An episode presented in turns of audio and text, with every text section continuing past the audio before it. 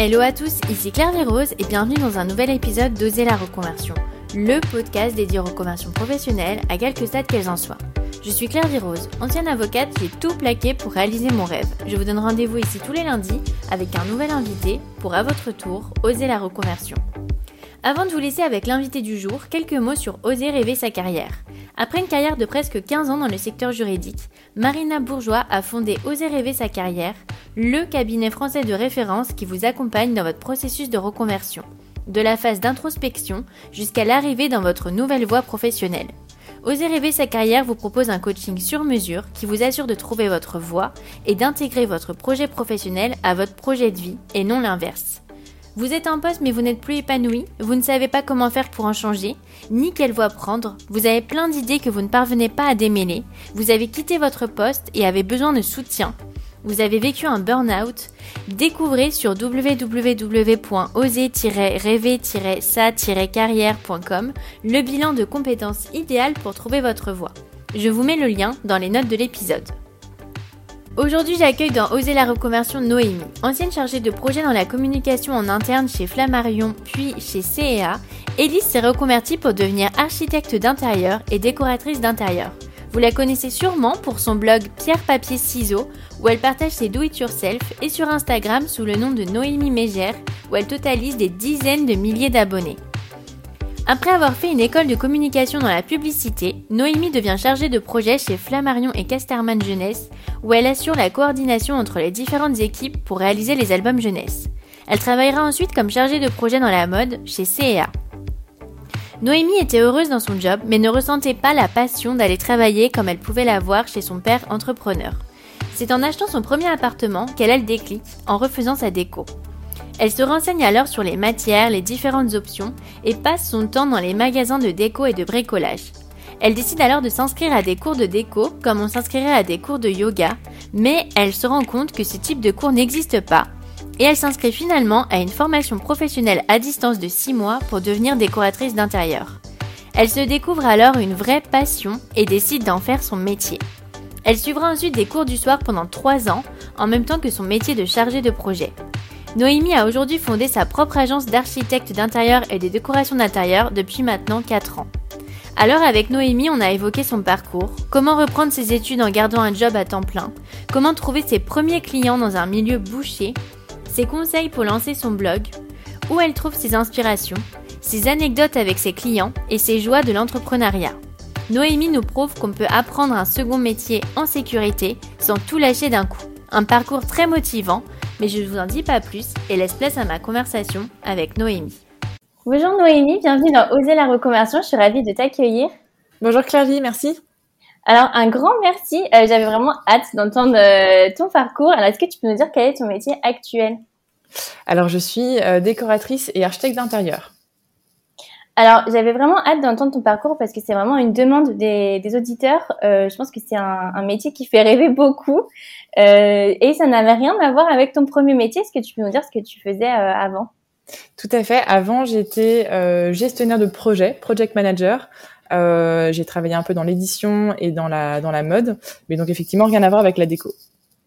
alors, tu avais fait une école de communication publicitaire? C'est ça, oui. Alors, comment tu avais choisi de faire ça après le bac? Alors, je me suis posé beaucoup de questions après le après le bac. J'ai même entamé une filière euh, tout à fait différente. J'ai fait euh, un début de fac de philo, euh, donc encore tout autre chose. J'étais très intéressée par le sujet, mais c'est pendant mes études que je me suis rendu, enfin ce début d'études que je me suis rendu compte que bah, ça menait pas à beaucoup de métiers différents, donc donc c'était un peu limité. Et puis j'étais déjà intéressée par l'archi d'intérieur au départ mais euh, ça, me, ça me paraissait trop trop ciblé peut-être comme métier. Euh, et, euh, et, la communication avait un côté voilà plus euh, peut-être un, parcours plus classique. Euh, il y a le droit la médecine la communication le commerce. Et voilà ça ça ça a laissé pas mal de, choix pour les pour les différents métiers à exercer après et donc je me suis lancée lancée là-dedans ouais donc en communication et spécialisation en publicité et marketing et ça, c'était euh, tes, parents qui t'ont poussé à faire euh, de la com? Pas du tout. Eux étaient assez, euh, voilà, j'étais assez libre euh, sur euh, sur ce que je voulais faire. Euh, et mais oui, c'était le l'aspect plus pour moi. Je crois que ça me rassurait d'avoir quelque chose d'assez d'assez classique et d'assez large, d'assez vaste, surtout comme comme métier. et puis après la publicité, moi j'étais très intéressée par par la pub et ça rentrait dans la dans la case communication. Donc voilà, ça me laissait une une liberté de pouvoir changer de de, de carrière en cours de route, quoi. Et donc, euh, quand tu fais cette école, donc ça te, ça te plaît? Ouais, j'ai beaucoup aimé mes, euh, mes études. Euh, donc c'était cinq ans d'études, trois ans de communication générale, et puis ensuite il y avait une, une spécialisation publicité, donc pendant deux ans en master. j'ai beaucoup aimé. C'est une école très très concrète, très pratique. Il y avait beaucoup de cours pratiques. On a fait beaucoup de, de on a étudié tout ce qui était radio, vidéo, télé, photo. Enfin vraiment beaucoup de, de cours concrets et pratiques. Donc c'était hyper intéressant. Euh, et puis ouais, les, les études, euh, euh c'est des chouettes, euh, c'est des chouettes périodes. Ouais, c'est une chouette, des chouettes années, euh, des belles rencontres et tout ça. Donc non, vraiment très très belle expérience. Et alors, quel était ton, ton premier métier quand tu es sortie de l'école? Euh, quand je suis sortie de l'école, euh, donc c'était un peu le, le, le, flou artistique de commencer à postuler, de découvrir un peu le, le vrai milieu du travail, même si j'avais j'avais bossé tous les étés en tant qu'étudiante, mais voilà, là c'était vraiment le premier pas dedans. Euh, et je me souviens que c'était un peu le, le, le, graal pour tout le monde d'arriver à obtenir son, son, CDI ou au moins un CDD, voilà, d'avoir un, un, beau contrat. Euh, et donc moi, je cherchais un, un, métier dans la communication, mais peu importe finalement l'entreprise. Donc on peut très bien bosser euh, en communication euh, dans une marque de, vêtements, une maison d'édition. Et entre autres, moi j'ai choisi une maison d'édition. Euh, et c'était un, métier, euh, enfin un poste assez assez bas, assez standard pour un départ. Et ensuite j'ai gravi un peu un peu les échelons au fur et à mesure. Mais mais voilà, c'était un premier un premier poste assez simple et qui m'a beaucoup plu. Oui, parce que donc j'ai vu que tu avais travaillé chez Flammarion Jeunesse, donc c'est quand même super connu. Ouais. Euh, donc j'imagine que pour un premier métier, tu, enfin pour un premier poste, tu devais être super contente. Ouais, j'étais très contente d'avoir un gros groupe. C'est vrai que c'est bon, c'est assez marrant par rapport à quand on sait où j'en suis maintenant, mais euh, j'avais toujours ce rêve de travailler pour une grosse société euh, et voilà pouvoir au fur et à mesure euh, évoluer dans la société. Mais j'avais envie de travailler pour une grosse boîte. Euh, et donc, euh, quand j'ai quand j'ai euh, obtenu ce poste, alors moi je travaillais, j'étais embauchée par Casterman, qui est une marque qui appartient au groupe Flammarion et qui a ses sièges à Bruxelles, là où j'habitais. Et, et, je faisais des allers-retours du coup presque presque une fois toutes les semaines, toutes les deux semaines à Paris pour aller au, siège Flammarion. Euh, mais ouais, ça, ça me, ça me rassurait d'avoir une grosse boîte. voilà, c'était le côté sécurité de nouveau. et ouais, ça me, ça me plaisait bien. Ouais. Qu'est-ce que tu faisais du coup à la fin euh, euh, chez Flammarion? C'était quoi ton, ton job? Du coup, j'étais euh, coordinatrice euh, de production, mais c'était un, un, vaste mot pour dire que j'étais euh, project manager. Euh, et en fait, je gérais le, le, contact, la communication entre tous les différents intervenants pour construire un, un, livre finalement. J'étais spécialisée moi dans tout ce qui était livre jeunesse. Euh, parce que Flammarion fait aussi des, des bandes dessinées, mais voilà, moi j'étais sur, sur, le côté euh, jeunesse.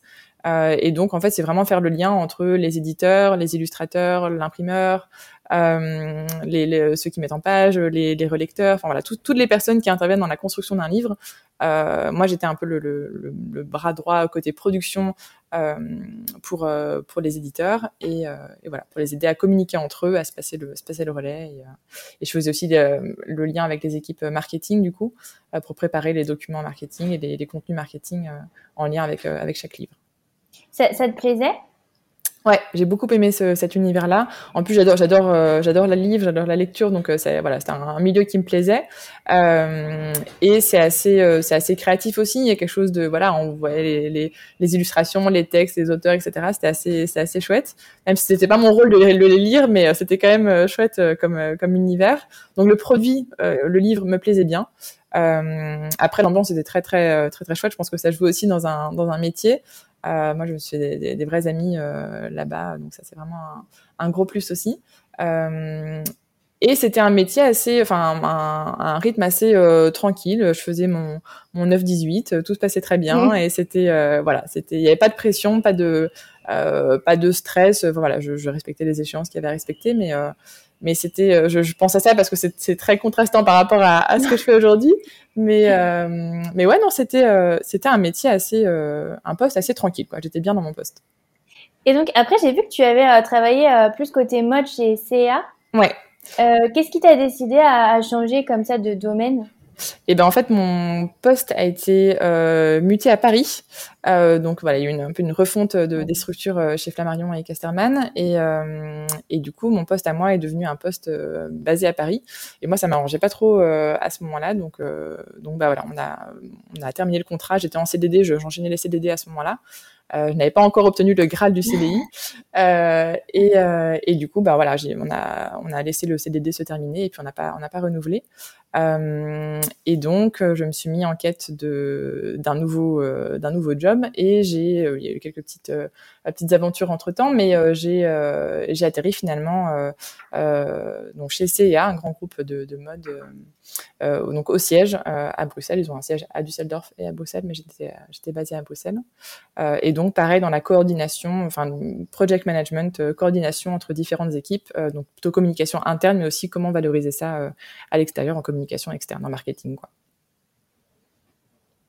Et ça, euh, j'ai une question. Est-ce que vraiment c'est différent selon euh, le produit ou pas? Enfin, Je dis ça parce que, euh, bon, par exemple, moi j'étais avocate fiscaliste.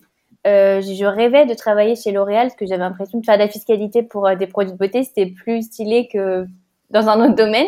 Et au final, quand j'ai travaillé là-bas en stage, je me suis rendu compte que non, bah finalement moi mon travail ça changeait pas grand-chose finalement euh, l'entreprise où j'étais. Tu, vois ce que je veux dire? Je vois tout à fait. Toi, c'est la même chose finalement coordonner un livre ou coordonner euh, des vêtements, c'est la même chose ou pas? Alors moi, mes, mes, postes étaient quand même assez différents euh, entre les deux entreprises. Maintenant, il y a vraiment des codes qui se qui se reprennent et et, et surtout en termes de, de communication entre les différentes équipes. Euh, donc de nouveau, mon rôle était assez différent, mais il y a quand même des, des choses euh, qui sont pareilles. Parfois, euh, typiquement, voilà, c'est un, un, un, exemple, mais euh, quand on veut mettre en relation deux, deux groupes, deux entités dans la société, parfois ça paraît tellement complexe, il faut passer par un tel et en fait faire la demande et d'abord prendre le temps, mais non, tu connais euh, Christine à la compta, il faut d'abord lui demander plutôt le lundi. Enfin, tout, tout est hyper complexe. Et euh, alors que, enfin, ça paraît simple sur le papier, mais en réalité, les grosses structures, en tout cas les grosses entreprises, de mon expérience, c'est très complexe sur la, la, la, communication en interne entre les équipes et ça peut-être parce que c'est une grosse structure justement, mais euh, mais c'est plus compliqué que ça n'y que ça n'y paraît et parfois on a l'impression qu'on qu'on se qu'on se complique un peu la vie, mais euh, mais c'est parfois un peu le cas. Mais euh, mais non, ouais, il y a des, des codes comme ça, je trouve qu'on retrouve dans les dans les sociétés. Après, je pense que ça dépend beaucoup de la, taille de la société justement, euh, mais euh, oui, il y a des, choses que j'ai pu appliquer du coup dans un dans un métier comme dans l'autre, ouais, assez facilement. Et tu avais quand même le côté créatif? Euh, parce que je me dis après, quand on est finalement en train de coordonner, parfois on se sent un peu éloigné du créatif.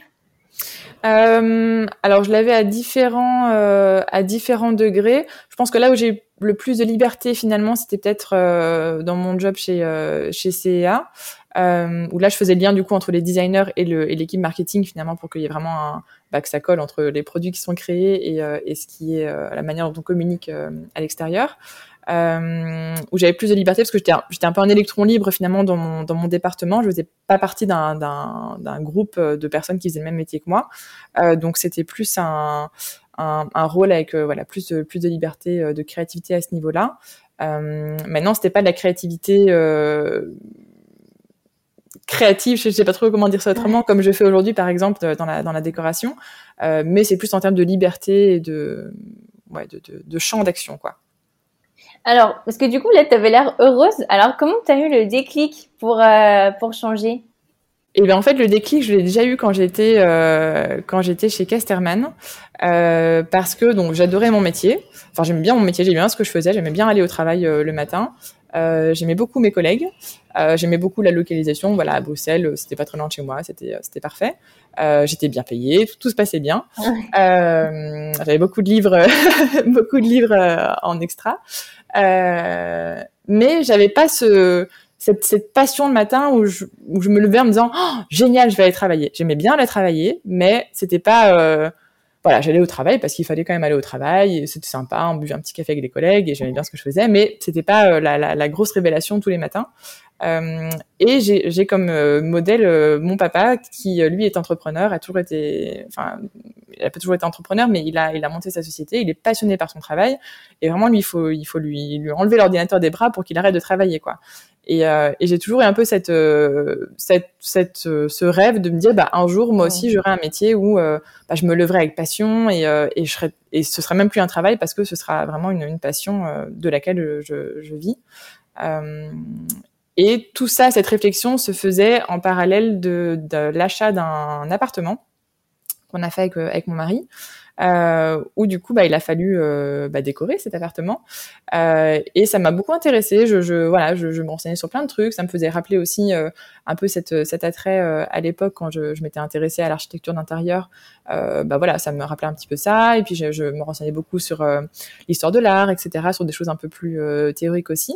Et je me suis mise en quête de cours euh, pour euh, pour m'informer, euh, me m'évader un peu sur ce sur ce sujet-là, un peu comme on ferait des, des, cours de danse, des cours de cuisine. Bah voilà, je voulais faire des cours de déco, mais vraiment pas pas pour pour être pour en faire mon métier. Mais c'est en cherchant des cours comme ça que je n'ai pas trouvé de cours euh, autre que pour en faire son métier. Et du coup, je me suis dit, mais en fait, mais pourquoi j'en ferais pas mon métier?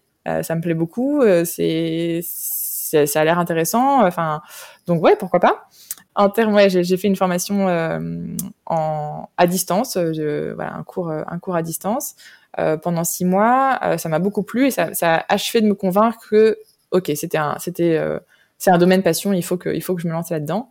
Euh, mais par contre, c'était pas une formation, selon moi, suffisante pour pour se lancer et en faire son métier, parce que c'est un métier assez sérieux quand même. et donc c'est là que j'ai fait ma formation, ma vraie formation en cours du soir pendant trois ans.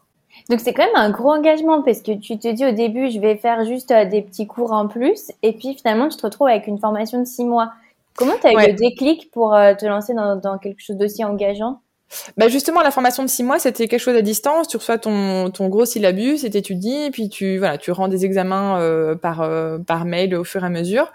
donc c'était pas c'était pas si engageant que ça. C'est ils disent six mois en moyenne, mais euh, tu peux le faire en trois mois, en deux ans si tu veux. Enfin, tu, tu, te, tu te mets ton propre, euh, ton propre timing. Et moi, je pense que ça m'a aidé, pas tant sur l'apprentissage du contenu et des, des, choses concrètes qui me serviraient aujourd'hui, mais c'est plus sur euh, me rassurer, me conforter que ce domaine me plaisait beaucoup, que toute les, les, la diversité, euh, que ce soit, euh, bah voilà, le, le le, les couleurs, l'espace, la lumière, la plomberie, l'électricité. Enfin, il y a plein de domaines différents dans la, dans la décoration et l'architecture d'intérieur. Que tout ça m'intéressait réellement et que j'avais envie de faire ça pour, euh, pour, pour, mes clients, quoi, pour des clients. Donc, euh, je, je sais pas si je me, enfin, c'est difficile à dire avec le recul, mais je sais pas si je me serais forcément lancée à l'époque dans une formation de trois ans au cours du soir comme je l'ai, comme j'ai fini par le faire euh, directement. Mais cette transition justement de, de cours à distance euh, m'a permis de, d'en apprendre plus sur ce métier-là et d'être vraiment convaincue, euh, d'achever de me convaincre. Quoi. Du coup, tu as fait une formation à distance pendant trois ans, en même temps que tu étais du coup euh, toujours chez Flammarion. C'est ça. Ouais, j'ai commencé à la toute fin de, de, de Flammarion cette formation en, euh, est-ce que j'étais déjà Non, j'ai commencé. J'avais déjà commencé ma formation euh, à distance euh, chez, chez Flammarion. Euh, et puis euh, et puis ensuite j'ai enchaîné avec ma formation en, cours du soir. Et donc chez CA ouais j'étais euh, je travaillais la journée. Et, et le soir bah, j'allais à mes j'allais à mes cours. J'avais deux à trois soirs par semaine des cours de trois heures trois heures et demie. Et ouais parfois c'est pas c'était pas facile à gérer parce que j'avais j'avais bah, j'avais un peu plus de responsabilité quand même chez chez CIA, donc bah, on peut pas toujours dire à 18h bah je m'en vais parce que j'ai un cours pour me former pour un autre métier, c'est un peu un peu délicat. Euh, donc bah voilà, j'ai parfois j'ai raté quelques cours, je m'arrangeais pour les rattraper autrement, je repassais mon examen à un autre endroit. Enfin c'était voilà, c'était une organisation, c'était des compromis aussi euh, des deux côtés, mais euh, mais ouais c'est un c'est vraiment la passion qui m'a guidée à ce moment-là. J'étais sûre de mon truc et donc j'ai foncé quoi. Je me suis pas posé la question de ah c'est compliqué j'arrête. Non j'ai foncé. Et tu l'avais dit au travail? Euh, Je l'avais dit et je pense que j'avais euh, parce qu'au début ça faisait aussi un peu part de ma réflexion je j'orientais un peu ça voilà je, je, me divertis à côté je, je fais euh, je fais des cours à côté euh, et euh, et puis euh, ouais je le enfin je le disais à mes collègues euh, sans aucun souci et peut-être par rapport à ma chef j'étais un peu plus évasive sur euh, sur le, le, pourquoi du comment je faisais des cours de déco pourquoi je devais partir à 18h15 ce soir-là et pas et pas à 18h30 quoi Ouais, parce que ça doit pas être évident quand même, je trouve, de, de... parce que ça dure longtemps quand même, trois ans. Donc en fait, tu as presque une double vie. Hein. Euh, ta carrière, elle continue d'avancer quand même dans ton premier métier, j'imagine. Et du coup, ça doit pas être évident d'être euh, sur les deux en même temps. Ouais, bah alors il y a un peu un, cumul, un cumul de tout, mais c'est vrai que bah après voilà, on garde toujours une partie un peu privée aussi au boulot, donc on s'étale pas forcément sur, sur tout ce qu'on fait. Avec mes collègues, je le disais sans aucun sans aucun souci, mais Ouais, c'était. Euh... Ouais, je pense qu'il y a une, ouais, une part un peu, un peu privée. Après, sans aller jusqu'à mentir euh, ou quoi que ce soit, mais, euh... mais ouais, le, le... après, l'objectif aussi, c'était de, de, voilà, de, de me former, de, de, de, faire ce métier au fur et à mesure. J'allais pas tout plaquer du jour au lendemain. Voilà, j'ai fini mes études, hop, je démissionne et, euh, et on passe à autre chose. Donc j'ai un peu combiné tout. Je suis passée aussi à un moment donné en, en donc après CEA. Euh euh, j'ai travaillé euh, pour un entrepreneur euh, pendant à mi-temps, pendant un peu plus d'un an. Et, et, du coup, j'étais passée en mi-temps justement pour me laisser la liberté à côté de pouvoir évoluer plus facilement et de, de, tâter un peu le terrain, ce que ça pouvait donner aussi d'avoir mes premiers clients et de, voilà, de faire ça comme, comme passion à côté. Mais à ce moment-là, j'étais pas non plus certaine encore de, dans, d'en vivre un jour et d'en faire vraiment mon métier euh, à temps plein un jour, puisque voilà, j'avais pas encore du tout terminé ma formation. Et, euh... Comment ça s'est passé avec ton mari euh, Parce que j'imagine du coup tu ne devais pas avoir beaucoup de temps. Euh. Ouais, c'était assez. je pense que c'est un, un, des, des critères clés, je dirais, c'est d'être, enfin, pour se lancer dans ce genre de reconversion, parce que franchement, ouais, des fois c'est pas facile il faut être motivé. Moi, c'est vraiment la motivation. Je me suis jamais posé la question d'arrêter, d'abandonner parce que c'était trop fatigant, trop ceci, trop cela. C'était vraiment, bah non, je, sais, je sais pourquoi je le fais, je sais pourquoi je fais tous ces sacrifices. Donc d'être passionné, d'être convaincu par, euh, ce qu'on est en train de faire et d'être bien entouré parce que vraiment c'est pas, hum, c'est pas facile. Alors on a fait des soirées. Euh, où on commençait à manger à 22h30 parce que Noémie arrivait seulement à 22h30. Euh, tous les soirs où j'avais cours, quand je rentrais, euh, il y avait un petit repas euh, qui était prêt parce que lui a pris le temps de préparer à manger. Voilà, il, se faisait du coup cette activité avec ses copains euh, ce soir-là. C'était, ouais, j'ai vu nettement moins mes amis et ma famille pendant ces trois années-là que, que d'habitude. Mais mais voilà, tous savaient pourquoi je le faisais aussi et, et ça faisait partie un peu de, de l'entente euh, euh, générale. Mais ouais, non, ça demande des, des, compromis dans les, de tous les côtés, quoi. Ils t'ont tous soutenu, du coup? Ouais, j'ai pas eu de, euh, de mauvais, euh, de mauvais, de mauvaises expériences suite à ça. Mais euh, bon, je suis contente que ça ne dure que trois ans, on va dire. Et c'est pas non plus, voilà, c'est deux à trois soirs par semaine, c'est pas, c'est pas le drame. Par contre, je tiens à préciser quand même que ce genre de formation qui se fait en cours du soir, c'est le même temps finalement, trois ans, c'est le même temps qu'une formation euh, en cours du jour. Par contre, à raison de trois soirs par semaine, évidemment, on n'a pas le temps d'avoir autant de cours euh, que, que, dans une formation de jour. Et donc, il y a énormément de travail qui est attendu de nous euh, bah, à, l'extérieur, entre les cours. quoi. Et donc, c'est vrai que oui, c'est trois soirs par semaine, mais il y a beaucoup de, tous mes week-ends, je les passais à, à, bosser sur mes projets je faisais des donc je bossais la journée j'allais bosser euh, j'allais en cours du soir euh, le soir je rentrais et je travaillais jusqu'à 4 heures du matin euh, j'ai plus l'âge pour faire ce genre de choses hein, mais euh, à l'époque ça je bossais jusqu'à 4 heures du matin sur mes projets puis à 7 heures j'allais bosser chez, à mon école et puis le soir à, mon, à mon boulot et le soir j'allais présenter mon travail de mon projet donc voilà il y a eu des jours c'était un peu c'était un peu hard mais mais ouais, je, savais que c'était un, ça allait passer. C'est un moment, c'est, parfois difficile en termes de fatigue, de, niveau euh, qui m'est demandé, mais, euh, mais c'était pour un bien et c'était, c'est un passage. Et t'as quoi comme cours alors euh, Comme ça, on sait à peu près à quoi correspond la formation? Euh, j'avais des cours euh, à la fois assez théoriques et pratiques. Donc tout ce qui était par exemple théorie sur l'électricité, la plomberie, l'histoire de l'art. On avait beaucoup de cours d'histoire de l'art, d'histoire du design, la théorie des couleurs aussi, enfin voilà, pas mal de, choses assez théoriques. Et puis après, au niveau des cours pratiques, on avait des, des cours de dessin évidemment, donc perspective, etc., couleurs, des cours de d'informatique pour apprendre à, à, dessiner sur sur sur, sur ordinateur.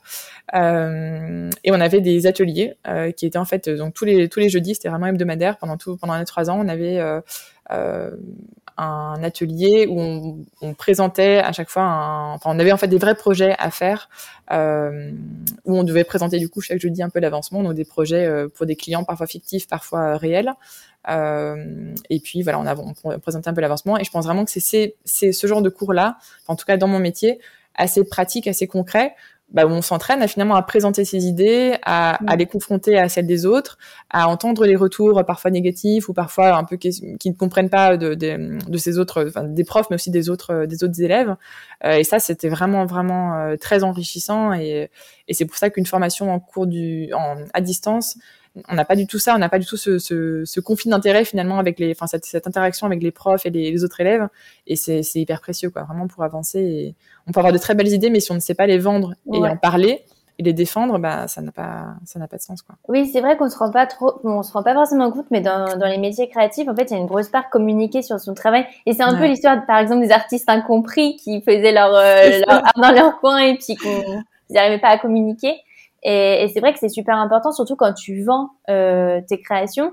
Euh, bah, faut montrer au client à quel point euh, il en a besoin et à quel point c'est génial. Ouais, et je pense vraiment que c'est pour ça, on, me dit souvent, euh, enfin on me pose souvent la question, ah mais t'as pas l'impression d'avoir enfin de dire, enfin de, regretter finalement de pas avoir directement commencé par la déco. Euh, et en fait, je suis, je suis hyper, euh, j'ai plein de gratitude pour ce, ce, ce passé de, de, communication parce que ouais. je pense que ça m'aide, ça m'aide au quotidien. Alors oui, je vends pas des livres et je vends pas de, des vêtements, mais mais ça m'aide à savoir me vendre moi, à développer mon image de marque aussi, de, de société.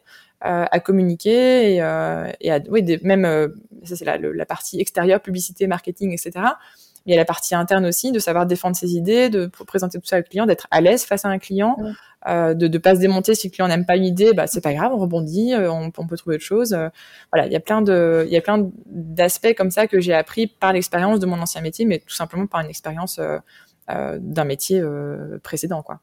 Oui, après, je pense qu'aussi, il y a une histoire de maturité. En fait, t'as pas forcément la même maturité quand tu as 30 ans que quand on a 25. Donc, forcément, ouais. tu es plus à l'aise pour refaire ton nouveau métier.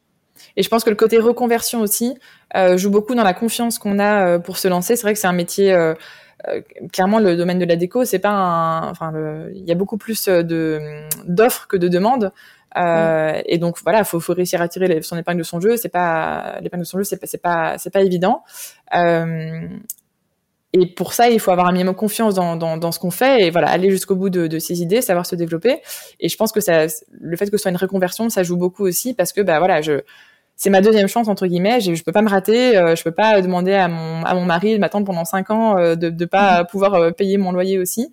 Euh, donc il faut que ouais, il faut qu'il faut que ça avance, il faut que ça avance vite et euh, et le fait d'avoir une expérience précédente me, me booste encore plus. Bah voilà, maintenant je, je, je sais vraiment ce que je veux. C'est pas les études que j'ai choisi de faire à la sortie de, du lycée euh, parce que je savais pas trop dans quoi me lancer. Non, non, c'est vraiment là, je sais que c'est ma passion, j'ai la maturité comme tu le dis pour euh, pour le savoir, l'avoir décelé et il euh, faut y aller quoi. Non, mais c'est vrai qu'on a beaucoup plus une rage en fait de, réussir parce que aussi il y a tellement de sacrifices qui ont été faits pour en arriver là qu'on a, on a envie que ça serve à quelque chose.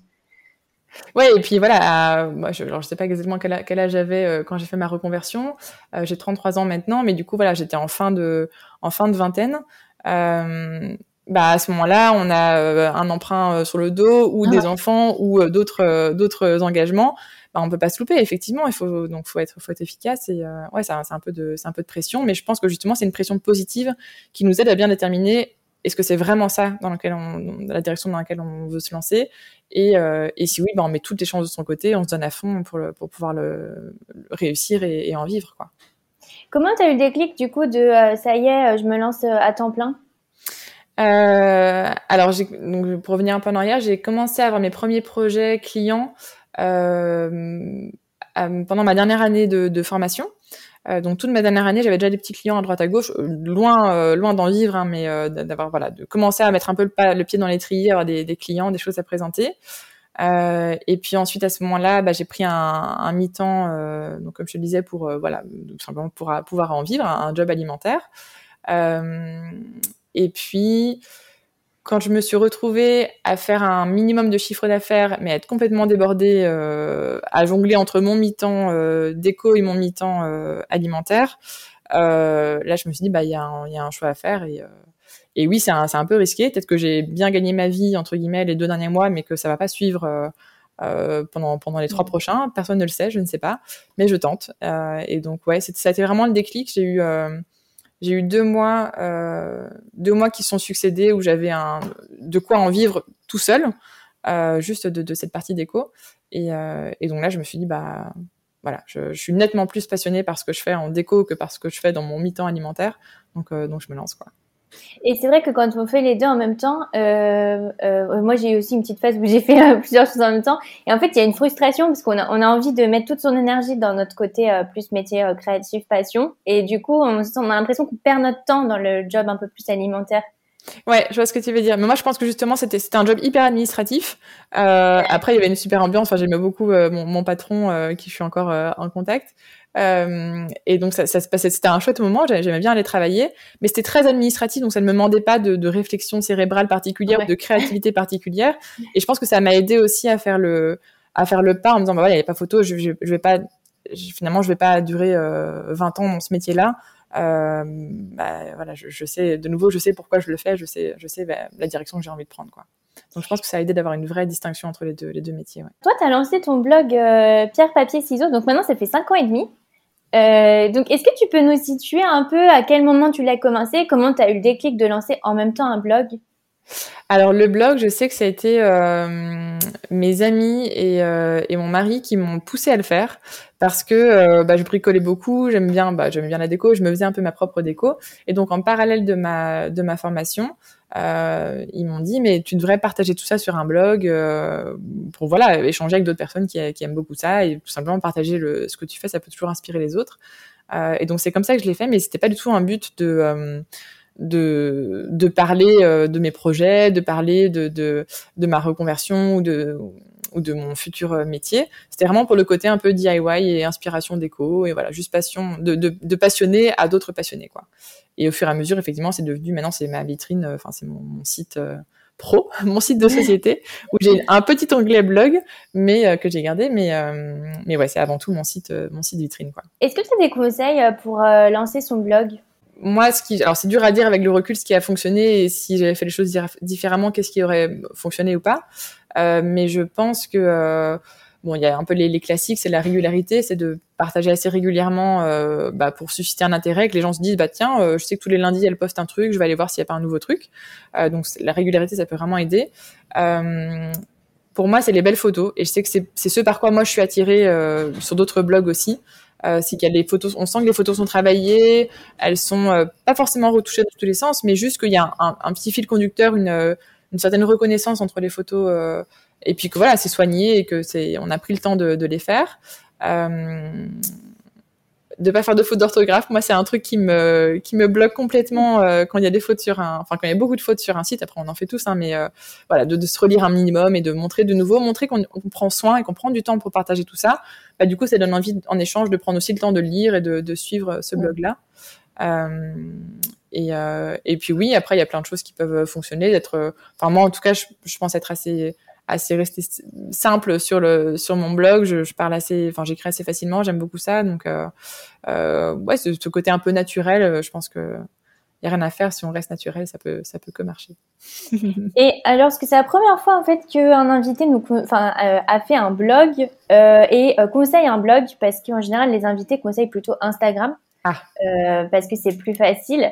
Euh, c'est vrai que moi, non, moi, je n'ai pas de blog non plus. Donc c'est pour ça que je voulais avoir ton avis. Est-ce que pour toi, actuellement, c'est encore intéressant de lancer son blog ou euh, maintenant les gens sont un peu moins sur les blogs et euh, Instagram suffit? Ouais, et eh ben moi je pense que c'est essentiel d'avoir un, un, blog, en tout cas un site, parce que Instagram c'est très bien, mais c'est la plateforme de quelqu'un d'autre. Donc si ouais. quelqu'un d'autre un jour décide de supprimer Instagram, on n'y peut rien. Mon blog, il sera toujours là. C'est moi qui paye mon nom de domaine, c'est moi qui paye mon, mon hébergement. Je fais ce que je veux sur mon blog. Si demain je veux qu'il soit rouge et vert, je le mets rouge et vert. Euh, c'est vraiment, c'est ma plateforme à moi et c'est moi qui décide de, de, du contenu et de, de ce qu'il y a dessus. Donc ça reste une sécurité. Euh, et ça reste aussi un endroit, je trouve, où c'est plus facile de, de, rassembler un peu des informations, de regrouper des choses. Et quand, par exemple, je veux euh, bah, partager un peu des conseils euh, sur euh, les différents types de lumière en décoration, je pourrais faire un, un, post Instagram. Mon post, il serait très très long, c'est un peu indigeste, pas beaucoup de monde irait jusqu'à la fin. Et surtout, une fois qu'il est passé, dans trois semaines, pour le retrouver, bah, faut scroller beaucoup pour le retrouver. Euh, après, les stories à la une, le, les IGTV, etc. Mais c'est le même principe. On peut pas faire de, de recherche euh, sur un sur un compte Instagram. Le blog, pour moi, ça me sert vraiment de un peu de base de données de toutes les infos, les conseils que j'ai pu donner. Et euh, souvent, on me demande ah mais euh, comment t'as fait cette table-là? Ah, Bah, je l'ai fait il y a cinq ans. Va voir sur le blog et je remets le lien et, euh, et c'est facile de, de, le retrouver plutôt que d'aller scroller sur un retrouver un poste d'il y a cinq ans, c'est pas possible. Ouais. Donc c'est vraiment une, une sécurité pour être voilà, c'est moi qui maîtrise mon propre réseau et, euh, et c'est vraiment pour moi une, une belle base de données euh, beaucoup plus facile pour, recenser et retrouver l'information. Non, mais ça, c'est vrai que c'est un super conseil parce que euh, moi, ce que je dis aussi, c'est bien d'être multiplateforme parce qu'on ne sait jamais sur Instagram. Et puis, euh, voilà, c'est bien de ne pas mettre tous ses œufs dans le même panier. Euh, mais du coup, je voulais avoir ton, ton recul un peu sur le blog. Mais c'est vrai que pour les do-it-yourself, ça se prête encore plus d'avoir un blog. Oui, c'est ça, ça. ça dépend aussi du, du domaine forcément. Euh, moi, c'est assez visuel la déco, les do it yourself, donc c'est vrai a, c'est sympa d'avoir un, un visuel et de, de pouvoir partager pas mal de photos, plusieurs photos aussi pour un DIY par exemple. Euh, maintenant, euh, moi, je suis beaucoup de euh, de comptes euh, sur Instagram, que ce soit des comptes euh, mode, euh, entrepreneurs, etc. Euh, ben, quand j'ai besoin d'une info, je vais tout de suite sur le site parce que je sais que je vais la retrouver. Sinon, faut, ou alors c'est dans les trois derniers posts, mais je vais pas plus loin. Euh, je passe pas plus de temps à aller, aller chercher plus loin.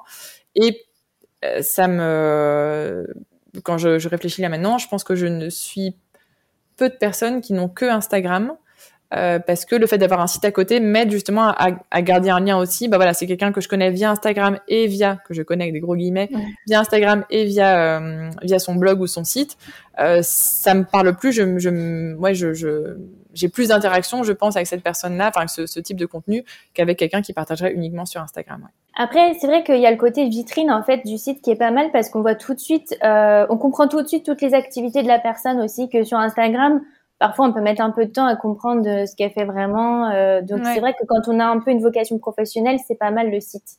C'est ça. Et ensuite, en plus, surtout maintenant, on est vraiment dans des métiers où on a un peu différentes facettes. Euh, ouais. Et, euh, et c'est bien de, bah, sur Instagram, la bio, elle fait une ligne et demie. Euh, le site, ouais. on n'a qu'un seul site. Donc c'est sûr que si on veut mettre en avant sa page YouTube, euh, son, euh, son site, son, son compte Instagram, son site, son formulaire pour demander des devis, euh, le fait que aussi on a écrit un livre et qu'on veut le mettre en avant, enfin, c'est pas possible sur Instagram, quoi. Donc après, il y, y, a plein de fonctions, c'est génial. Moi, je, je, je suis loin de quitter Instagram, mais c'est une super, pour moi, c'est un super média pour relayer vers mon site. Euh, ouais. Et c'est un média où je partage mon quotidien, où c'est un peu plus, euh, un peu plus moins officiel, on va dire. Euh, et par contre, sur mon site, voilà, c'est les projets terminés, c'est les les, euh, les DIY terminés, le tutoriel étape par étape. Alors que sur Instagram, c'est plus bah, les coulisses de la création de ce DIY, euh, le montrer un peu où j'en suis dans le projet. Voilà, c'est plus un, un quotidien.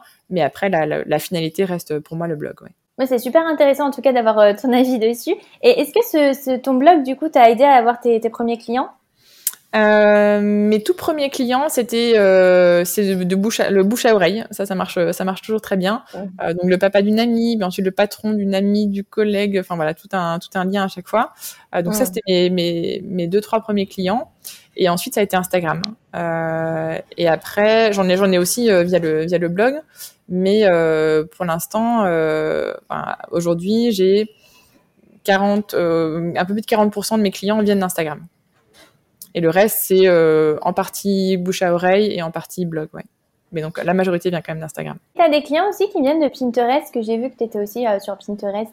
Oui, mais du coup, je pense que euh, je vois que j'ai beaucoup de, de, de, trafic qui vient de Pinterest sur mon site. Euh, mais ensuite, je pense qu'ils me suivent du coup sur mon site ou ils me suivent sur Instagram et après, ils me demandent un devis. Euh, on travaille ensemble, mais du coup, c'est c'est plus dans ce sens-là. Je pense que Pinterest est un bon relais pour entre guillemets me faire découvrir, mais ensuite après ils, bah, ils me suivent un petit peu sur sur un réseau et après on, ils font appel à moi. Alors rien à voir, mais je voulais te demander, euh, c'est quoi la différence entre architecte d'intérieur et décorateur d'intérieur? Euh, Parce que j'ai vu que toi tu avais les deux titres. Et c'est vrai que je me pose souvent la question, donc je pense que peut-être les auditeurs aussi, donc ce serait bien de savoir un peu euh, qu'est-ce que fait l'un et l'autre? Alors, dans tous les cas, c'est très différent du métier architecte, qui est tout à fait autre chose. Là, c'est vraiment la structure, le bâtiment, etc. Euh, en architecte d'intérieur, on travaille sur tous les volumes intérieurs, donc l'agencement des cloisons, euh, la, la, répartition un peu des pièces, où est-ce qu'on met la cuisine par rapport à la salle de bain, par rapport au salon, etc. Euh, voilà, l'agencement des cloisons, tout ce qui est un peu aussi déterminer les, les différents points lumineux, enfin vraiment l'agencement intérieur d'une pièce, l'organisation d'une maison euh, intérieure et, euh, et décoration, enfin décoratrice, c'est plus euh, tout ce qui est au niveau des matières, des couleurs, l'association entre les deux, l'harmonie, l'ambiance, créer une ambiance, une atmosphère dans une dans une pièce. Mais la pièce est déjà définie en tant que telle. Et c'est pour ça que moi j'ai un peu les, deux casquettes, parce qu'il y a des projets où je ne fais que l'agencement intérieur, donc que la partie architecte d'intérieur. D'autres projets où je ne fais que la déco. Les clients ont déjà des pièces établies, voilà, les rénovations sont déjà faites, mais ils font appel à moi pour les matériaux par exemple. et des projets où je fais tout, où je fais les deux. donc voilà, c'est deux, c'est deux métiers très assez assez proches, mais euh, mais finalement très complémentaires et c'est pour ça qu'on a on a souvent les deux étiquettes. Et alors, est-ce que toi, tu, fais aussi euh, aller faire du shopping plus des meubles, de la déco, ou tu t'arrêtes à présenter le, le, projet, puis après les, les clients font comme, font comme ils veulent? Alors ça dépend vraiment des, des, projets. Il y en a, voilà, de nouveau, j'ai une petite formule euh, coaching où je fais que du, du conseil, euh, du conseil euh, déco ou aménagement, mais voilà, ça, ça s'en tient à, à ce rendez-vous de coaching. Et d'autres projets où c'est beaucoup plus complet et je vais jusqu'au suivi de, de, chantier justement où je suis présente pendant les pendant les réunions de chantier pour suivre un peu l'avancement, pour m'assurer que les, les fournisseurs, de nouveau une question de communication, que les, les prestataires exécutent bien le travail qui leur est demandé par rapport au plan qu'on a défini avec mon client. Euh, et parfois, ça va jusque justement à la liste euh, shopping où je fais le, le, les repérages shopping pour eux. Je passe éventuellement des commandes. Ça dépend de nouveau des, projets, mais euh, ouais, ça peut aller, ça aller jusque là. J'ai fait ça une ou deux fois d'aller en, en rendez-vous, carrément en rendez-vous shopping, d'aller faire le shopping avec des clients. mais c'est vrai que de mon point de vue, parfois c'est un petit peu une, une perte de temps parce que moi je sais ce que je veux pour eux, je sais ce que je veux leur conseiller, euh, mais eux du coup ils sont face à plein de choix donc ils sont un peu perdus et donc voilà finalement soit moi je leur fais une liste et ils achètent, soit j'achète carrément pour eux, ils me, ils donnent le, ce pouvoir là, mais euh, mais ouais ça dépend ça dépend vraiment des projets. Oui et puis c'est vrai qu'en général quand les gens euh, ont les moyens de payer, ce qu'ils veulent c'est gagner du temps, donc en fait ils n'ont pas envie d'avoir trop de décisions à prendre. C'est ça, ouais exactement.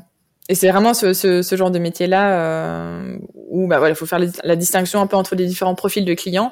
Il y en a qui ont envie des inspirations et des conseils, des idées, mais qui vont prendre le temps d'appliquer ça eux-mêmes. Et d'autres, au contraire, ils veulent te remettre les clés, hop, et moi je reviens quand c'est quand le tableau est posé au mur. Est-ce que tu peux nous dire quelle, est, quelle a été la chose euh, à laquelle tu ne t'attendais pas dans ton, dans ton nouveau métier?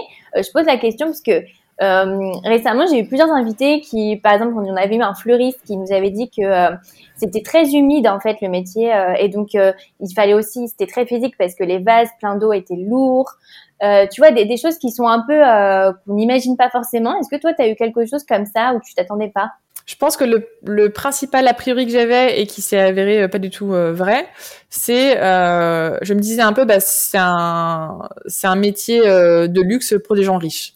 Et je me disais, bah, les seuls clients que j'aurais, euh, c'est euh, un palace ou c'est des choses, euh, j'exagère un peu, hein, mais je me disais que c'était vraiment des, des, gros budgets. Enfin, pour des clients qui ont un gros budget. et en fait, pas du tout. Moi, j'ai des projets où on me demande, on me dit, voilà, moi j'ai un budget Ikea, je veux tout faire chez Ikea parce que j'ai pas de, j'ai pas de budget pour acheter autre part.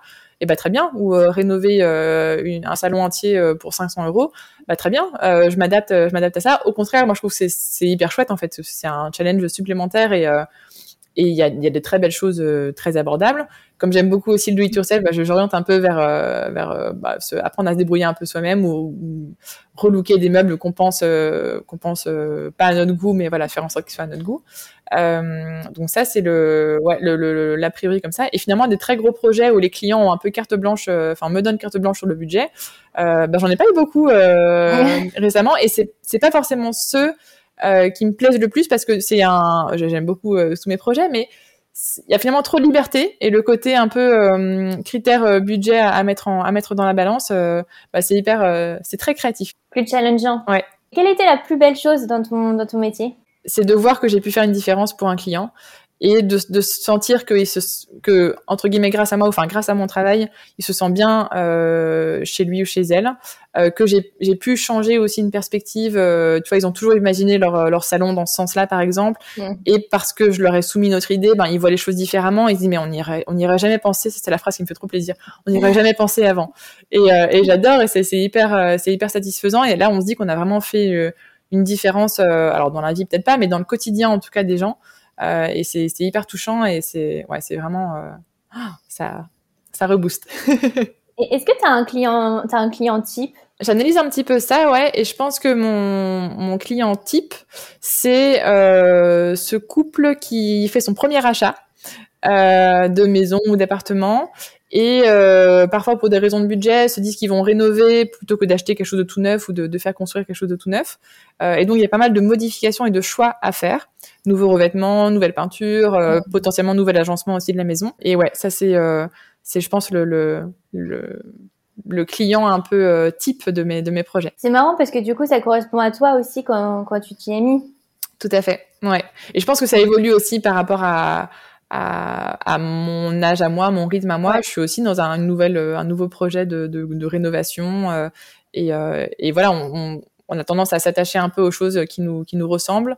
Et euh, bah, peut-être que voilà, mes clients se, se, euh, se reconnaissent un petit peu en moi à, ce moment-là. C'est aussi des gens qui me suivent beaucoup sur Instagram, donc euh, euh, bah voilà, elles voient mon quotidien, elles, elles commencent toutes leur, leur premier mail par je te tutoie parce que j'ai l'impression de te connaître sur Instagram, donc donc c'est hyper chouette. Mais ouais, ça c'est un peu. Après j'ai de tout, hein. j'ai eu des, des des locataires, euh, voilà, premier appartement euh, d'étudiants, euh, on est locataire, qu'est-ce qu'on fait pour le rendre un peu plus comme chez soi?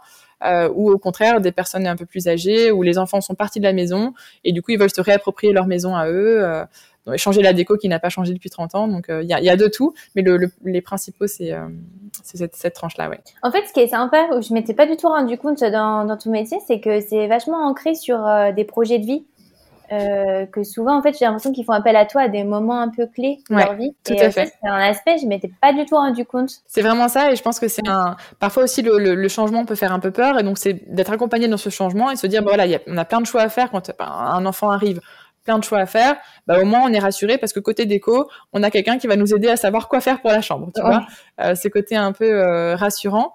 Et, euh, et c'est vraiment ça, moi, dans mes projets, c'est vraiment des accompagnements. C'est comme ça que je le que je le vends et que je le, enfin que je le mets en avant et que je le vis aussi. C'est un accompagnement. J'accompagne mes clients. On travaille ensemble. On échange beaucoup.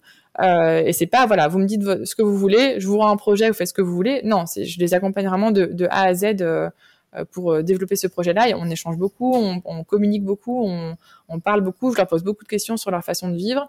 Et, euh, et ouais, c'est vrai que c'est euh, c'est souvent lié à un, un changement de, de rythme de vie de style de vie. Ouais, ouais c'est chouette parce qu'il y a vraiment un côté euh, psychologique auquel on, on, pense pas trop. Alors je fais aussi parfois la thérapie de couple quand le mari et la femme sont pas d'accord entre eux sur la déco, ça devient la thérapie de couple. Mais... J'imagine. Alors toi, tu as, as, progressé super vite parce que maintenant ça fait 5 euh, ans et demi, euh, donc euh, tu as tu es une agence avec euh, plusieurs collaborateurs. Ouais, du coup ça s'est fait petit à petit. Il y a 5 ans et demi, j'ai lancé mon, mon blog et ça fait euh, quatre ans que je suis indépendante, euh, donc à mon compte, et que j'en vis. Et ça fait maintenant deux ans que j'ai lancé ma, ma société. Euh, et donc on est vraiment une agence à proprement parler. Vous êtes combien alors? Là pour l'instant on est deux et on sera bientôt trois. Euh, et on est deux. J'ai quelqu'un qui m'aide sur tout ce qui est administratif devis, facture, etc.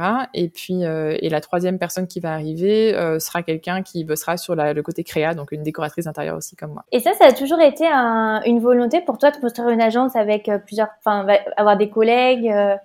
Ouais, et, euh, et c'est marrant justement, je, je, rebondis sur ce que je disais au tout début, je, je me voyais travailler dans une multinationale, un, un, un, un petit poste dans une grosse boîte, euh, et finalement, euh, là maintenant, mon, mon rêve, euh, mon rêve, c'est de vraiment continuer à monter cette agence-là et d'être jusqu'à 4-5 maximum. J'ai pas envie qu'on soit qu'on soit trop gros. Après, voilà, on sait jamais de, de quoi l'avenir est fait, mais pour l'instant, c'est ça, d'être 4-5 dans, dans cette agence-là et, et d'avoir cette, cette petite boîte justement qui reste familiale et qui reste de toute façon, voilà, j'ai pas des ambitions non plus complètement, euh, complètement dingues, mais euh, ouais, de monter cette une agence là, je pense aussi que comme, enfin comme tout indépendant, c'est parfois un métier un peu, un peu, un peu solitaire. Hein. On est, on est tout seul dans son bureau, euh, et donc c'est sympa de pouvoir échanger là-dessus. Et moi, par rapport à ça, bah, j'ai ce côté agent justement où j'échange beaucoup avec euh, ma et bientôt mes euh, futures collaboratrices, euh, collaborateurs, et et aussi, je suis, je suis très entourée par d'autres, euh, d'autres femmes entrepreneurs.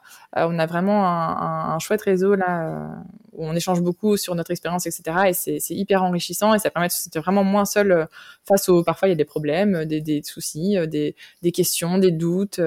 et donc, ouais, ça c'est, hyper important, je pense, d'être, d'être bien entouré dans ce métier-là. Et c'est quoi le réseau de femmes entrepreneurs? T'as, un, une association ou c'est des personnes que tu connais comme ça? Bah là, pour l'instant, c'est voilà, c'est un groupe de, de, de, copines de copines de Via Via, donc on s'est créé notre petit réseau à nous. Euh, et puis, par contre, alors je peux pas encore dire les noms parce que c'est pas encore tout à fait signé, mais je vais rentrer dans deux réseaux, euh, un de femmes entrepreneurs euh, en Belgique euh, assez euh, assez connu et un, vraiment un plus gros un plus gros groupe euh, très officiel, et l'autre un réseau de, de décorateurs francophones. C'est vrai que j'ai lu sur ton blog, euh, parce que tu as fait un peu un article sur ta reconversion, donc je mettrai le lien d'ailleurs, parce que ça peut peut-être compléter sur ce que tu as dit. Euh, et euh, tu disais que la seule chose qui te manquait de ton premier métier, c'était les cafés avec tes collègues, et ça m'a énormément parlé, parce que moi, c'est vraiment la même chose, je pense que c'est vraiment le truc qui, qui me manque, c'est prendre un café, raconter sa journée un peu, son week-end, et, euh, et, je comprends euh, tout à fait. C'est vrai que du coup, quand on est entrepreneur, on n'a qu'une envie, c'est euh, de grandir et d'avoir, enfin, de se retrouver des collègues un peu. Ouais, c'est vraiment ça. Et c'est marrant parce qu'il y a plein de choses comme ça où on se dit quand on va devenir entrepreneur, ce sera la belle vie, on va faire ce qu'on veut, la liberté, tout ça. Et c'est vrai a des côtés super chouettes, mais il y a certaines choses où on on pensait pas, mais on essaye de revenir finalement à ce qu'on connaissait en tant que salarié. Euh, typiquement, voilà, le, fait d'avoir des copains à la machine à café, bah, très sincèrement, moi, je me réjouis d'aller prendre un petit café avec ma, future collègue, de faire une petite pause, euh, même si elle me verra comme sa bosse et donc elle m'aimera peut-être pas de cette manière-là, mais, euh, mais c'est pas grave. Et il y a aussi le fait, par exemple, de, de fixer des horaires. C'est vrai qu'au début, je me disais, ah, mais c'est la belle vie, entrepreneur, on fait ce qu'on veut, etc. Et en fait, très vite, tu te rends compte qu'il te faut des horaires pour cadrer un peu ton truc. Et surtout quand tu partages ta vie avec quelqu'un qui, lui, salarié et donc euh, bah, a des rythmes euh, bah, du lundi au vendredi de 9h à 18h, euh, bah, c'est bien quand même de, de se mettre des, des, limites, en tout cas dans le temps. C'est plutôt ça le, le souci parfois, c'est de savoir se mettre des limites. Et donc, il y a des choses comme ça où finalement, c'est pas si mal le salariat pour, pour certaines choses. Donc, on essaie de les adapter à, la, à, sa sauce pour le, pour le monde de l'entrepreneur. En fait, c'est pas mal, mais c'est mieux quand t'es le boss. C'est ça. pour résumer, c'est mieux quand on est le boss, c'est ça.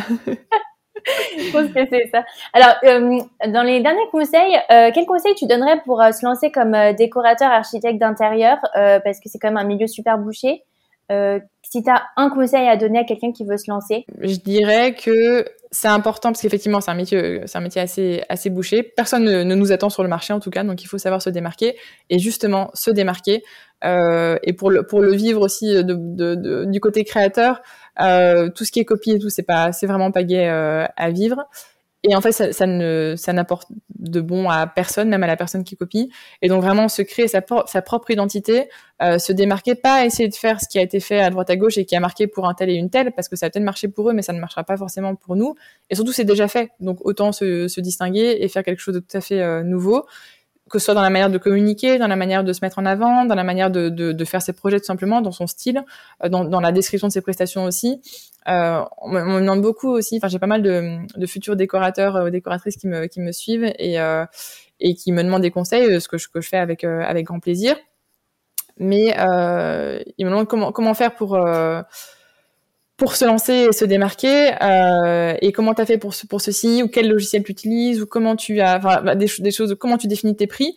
En fait c'est hyper subjectif et moi ça a fonctionné pour moi mais j'ai pris du temps déjà à le, à le développer. Mmh. euh, et donc tester chez vous ce qui ce qui peut fonctionner calculer pour calculer vos prix bah calculer combien vous voulez vivre tout, combien vous voulez tout simplement par mois pour vivre qu'est-ce qu'il vous faut c'est peut-être pas la même chose que moi.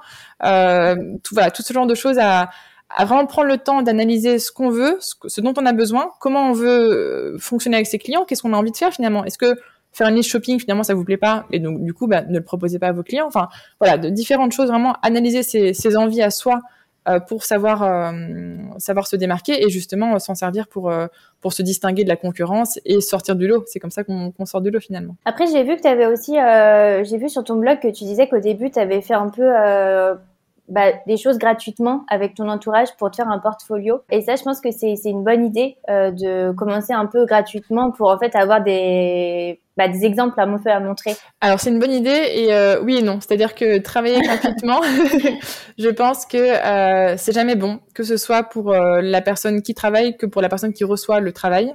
Parce que dans les deux cas, il y a un, y a un, un, trop gros gap finalement entre les attentes et, les, et la réalité. Euh, et en tout cas, c'est un, sujet, enfin c'est un terrain, c'est un terrain risqué. Euh, je pense qu'il faut qu'il y ait un minimum de rétribution, que ce soit financière ou que ce soit, euh, voilà, moi j'ai travaillé pour des amis, en échange c'était c'était une, une, trop mignonne petite plante et, ça m'a suffi. Enfin c'était, moi ça m'a aidé à beaucoup de choses, à développer mon identité, etc. Mais il y a, un petit et un truc en échange quoi. C'est c'est pas juste du travail gratuit. Sinon on sait pas trop quand est la fin aussi quand est-ce qu'on que se termine ce, enfin jusqu'où va ce travail gratuit. Euh, et pour avoir une, une, idée un peu de la valeur euh, alors je dis pas que mon travail vaut le prix d'une plante mais pour avoir une idée un peu de la valeur du temps euh, que notre temps en fait soit valorisé que c'est pas juste euh, voilà. Non ça a été valorisé ça ça il y a eu un, un geste derrière il y a eu quelque chose derrière.